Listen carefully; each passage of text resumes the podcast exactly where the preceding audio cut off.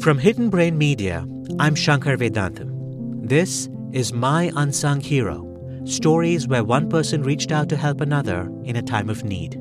Hi, Shankar. My unsung hero is a Frenchman. She had given me exactly what I needed in that time. I was fortunate enough to survive with the help of this man, this doctor, who went out of his way to help save my life.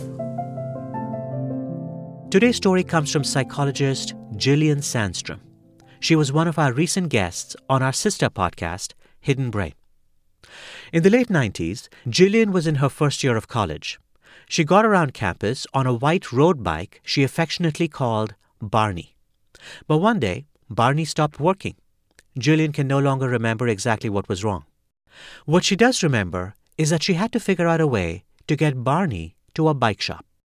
I didn't know too many people who had a car. The people I did know who had a car, I didn't feel like I knew them well enough to ask for a favor. Um, it didn't occur to me that I could call a taxi or anything like that, and I didn't have any money. So really, the only option I could think of um, was was to try and walk to the bike shop.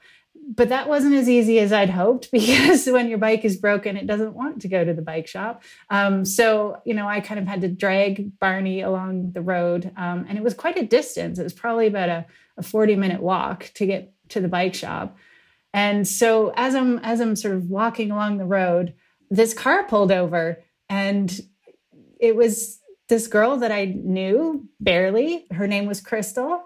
And she was also studying computer science and she was sort of the year ahead of me. So she seemed, you know, like someone that I kind of looked up to. And she's obviously very nice. Um, and anyway, so she pulled over in her car and she asked if she could help. And so she put my bike in her car and drove me to the bike shop. And I think it stuck with me for 25 years because I think at the time, you know, first of all, it was just a really big deal to me that that she was able to help me get Barney fixed because um, I was so reliant on my bike. Um, but also just the fact that I hardly knew her. It seemed really, I don't know, just there would be no expectation that she would even stop the car. And yet she took the time and offered me this resource that she had, um, her car, um, and and and did that for me. So it, it just really it's not you know the biggest act of kindness in the world, um, but it was something that just really meant something to me.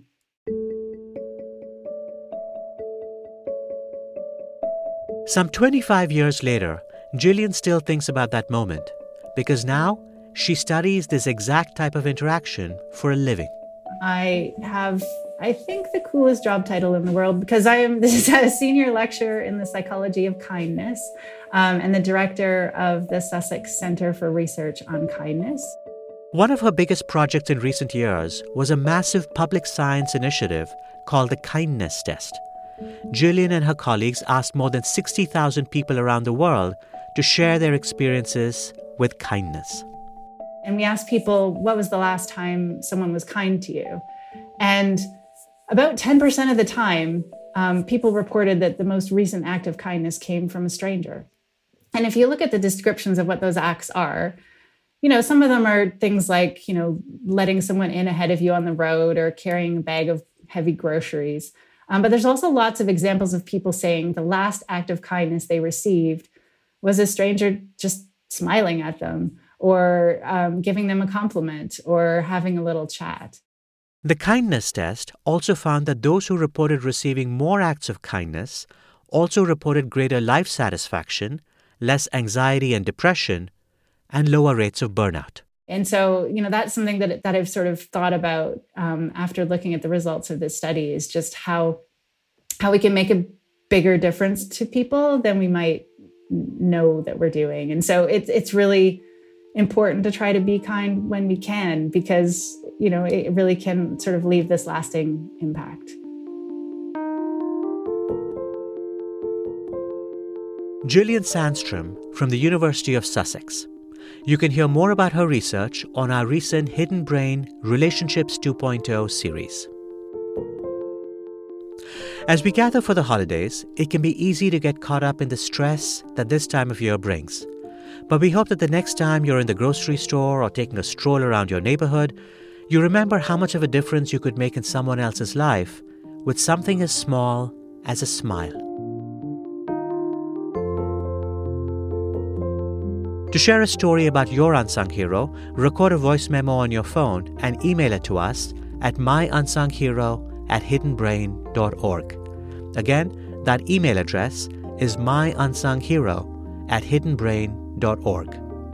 You can also support our work. To do so, go to support.hiddenbrain.org. Again, that's support.hiddenbrain.org. I'm Shankar Vedantam. See you soon.